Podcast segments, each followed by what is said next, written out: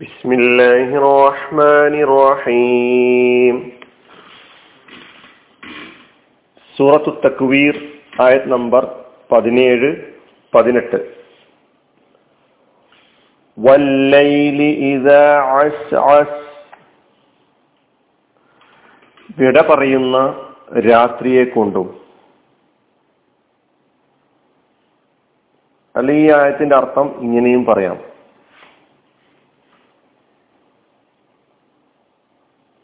രാത്രിയെ കൊണ്ടും അത് മുന്നോട്ട് അല്ലെങ്കിൽ പിന്നോട്ട് ഗമിക്കുമ്പോൾ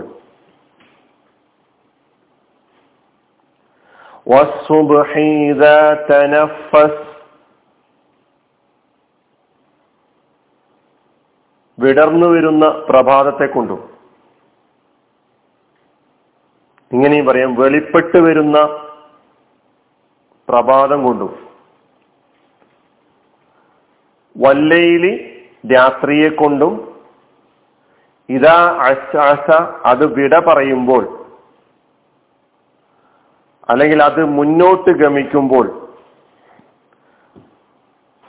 അല്ലെങ്കിൽ അത് പിന്നോട്ട് ഗമിക്കുമ്പോൾ ഇരുട്ടി വരുമ്പോൾ ഇതെല്ലാം ഇതാ അശക്ക് അർത്ഥം പറയാം.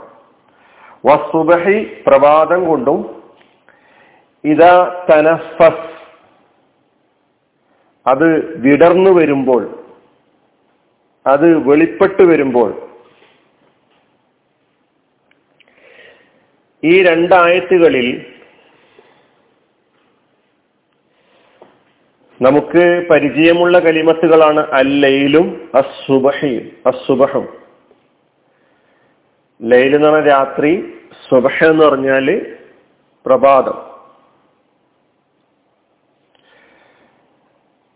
പുതിയ രണ്ട് കലിമത്തുകൾ നാം ഈ രണ്ടായത്തുകളിലായി പഠിക്കുന്നുണ്ട്. ഒന്ന് അസ എന്ന കലിമത്തും രണ്ടാമത്തെ തനഫസ എന്ന കലിമത്തും. ഇത് രണ്ടും ഫയലുകളാണ് എന്താണ് ഈ രണ്ട് കലിമത്തുകളുടെ അർത്ഥം?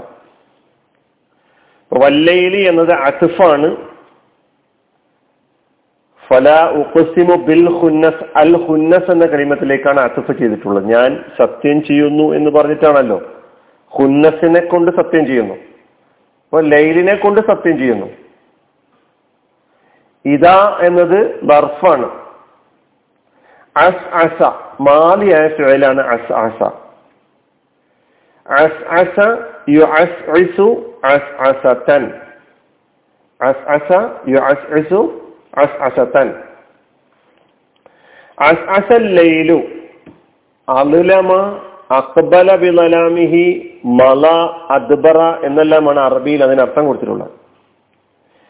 അല്ലലാമ അതായത് ഇരുൾ മുറ്റിയതാവുക രാത്രി ഇരുൾ മുറ്റിയതാവുക കഴിഞ്ഞു പോവുക അദ്ബറ.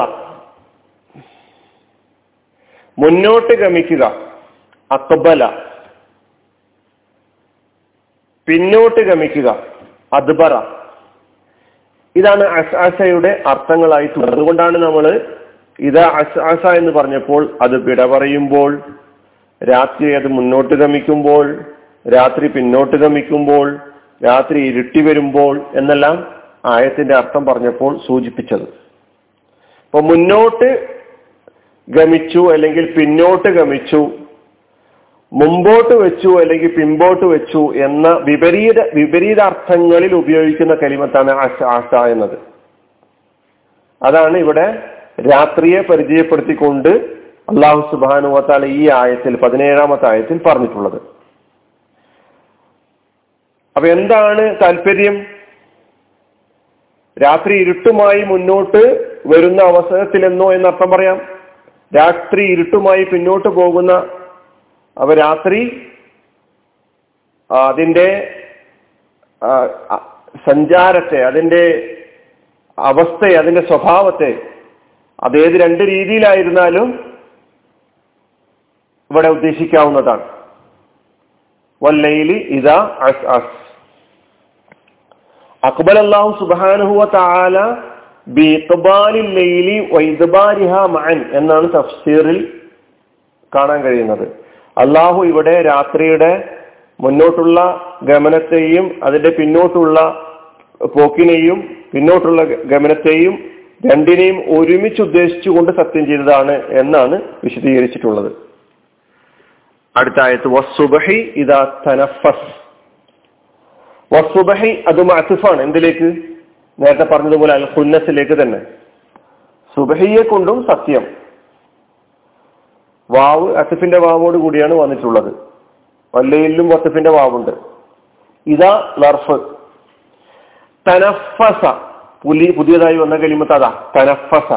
മാലിയായ ഫിയലാണ് തനഫസ എന്നത് മാലി യതനഫസു എന്നത് മുലാരി തനഫുസൻ എന്നത് മസ്ദർ.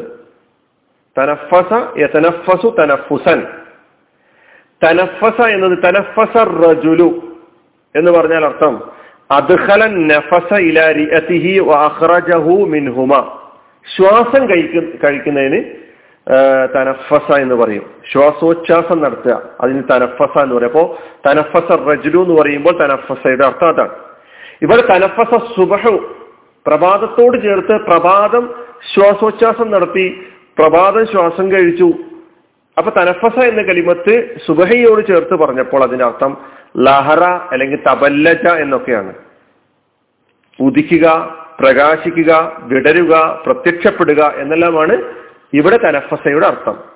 അപ്പൊ വസ്സുബഹി പ്രഭാതം കൊണ്ടും ഇതാ തനഫസ അത് വിടർന്നു വരുമ്പോൾ അത് വെളിപ്പെട്ട് വരുമ്പോൾ അത് വിടരുമ്പോൾ ഉദിക്കുമ്പോൾ എന്നെല്ലാം അർത്ഥം സന്ദർഭം പോലെ നമുക്ക് മനസ്സിലാക്കാവുന്നതാണ്.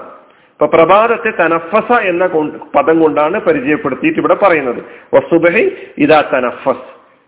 അത് വികസിച്ചു വെളിപ്പെട്ടു ഉദിച്ചു വിടർന്നു എന്നെല്ലാം അതാ പറയാം. അപ്പൊ പ്രഭാതം അതിന്റെ വെളിച്ചം പരത്തിക്കൊണ്ട് വെളിപ്പെട്ട് വ്യാപിക്കുന്ന അവസ്ഥയെയാണ് തനഫസ എന്ന പദം ഉപയോഗിച്ചുകൊണ്ട് ഈ പതിനെട്ടാമത്തെ ആയത്തിൽ അള്ളാഹു സുബാനു താല നമ്മെ പഠിപ്പിക്കുന്നു ഭാഷാ സാഹിത്യത്തിലെ വളരെ ഒരു മികച്ച പ്രയോഗമാണ് സുബഹയോട് സുബഹയുടെ തനഫുസ് തനഫുസ് സുബഹ്.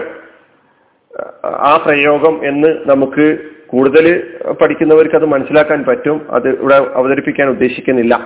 അപ്പൊ പതിനഞ്ച് പതിനാറ് പതിനേഴ് പതിനെട്ട് ആയത്തുകളിലൂടെ ഈ നാലായത്തുകളിലൂടെ അള്ളാഹു സുബാനുവത്താല സത്യം ചെയ്തുകൊണ്ടാണ് നമ്മോട് ചില സംഗതികൾ പ്രാപഞ്ചികമായ പ്രതിഭാസങ്ങളെ അതിനെക്കുറിച്ച് ചിന്തിക്കാനും പഠിക്കാനും നമ്മോട് ആഹ്വാനം ചെയ്യുന്നത് അതിലൂടെ ഈ സത്യം ചെയ്യലിലൂടെ അള്ളാഹു എന്താണ് നമ്മുടെ മുമ്പിൽ അവതരിപ്പിക്കാൻ പോകുന്നത് എന്ത് സ്ഥാപിക്കുക എന്ന ഉദ്ദേശത്തോടുകയാണ് ഈ സത്യമൊക്കെ ചെയ്തിട്ടുള്ളത് എന്നത് തുടർന്ന ആയത്തിലൂടെ തുടർന്നുള്ള ആയത്തുകളിലൂടെ നമുക്ക് മനസ്സിലാക്കാം.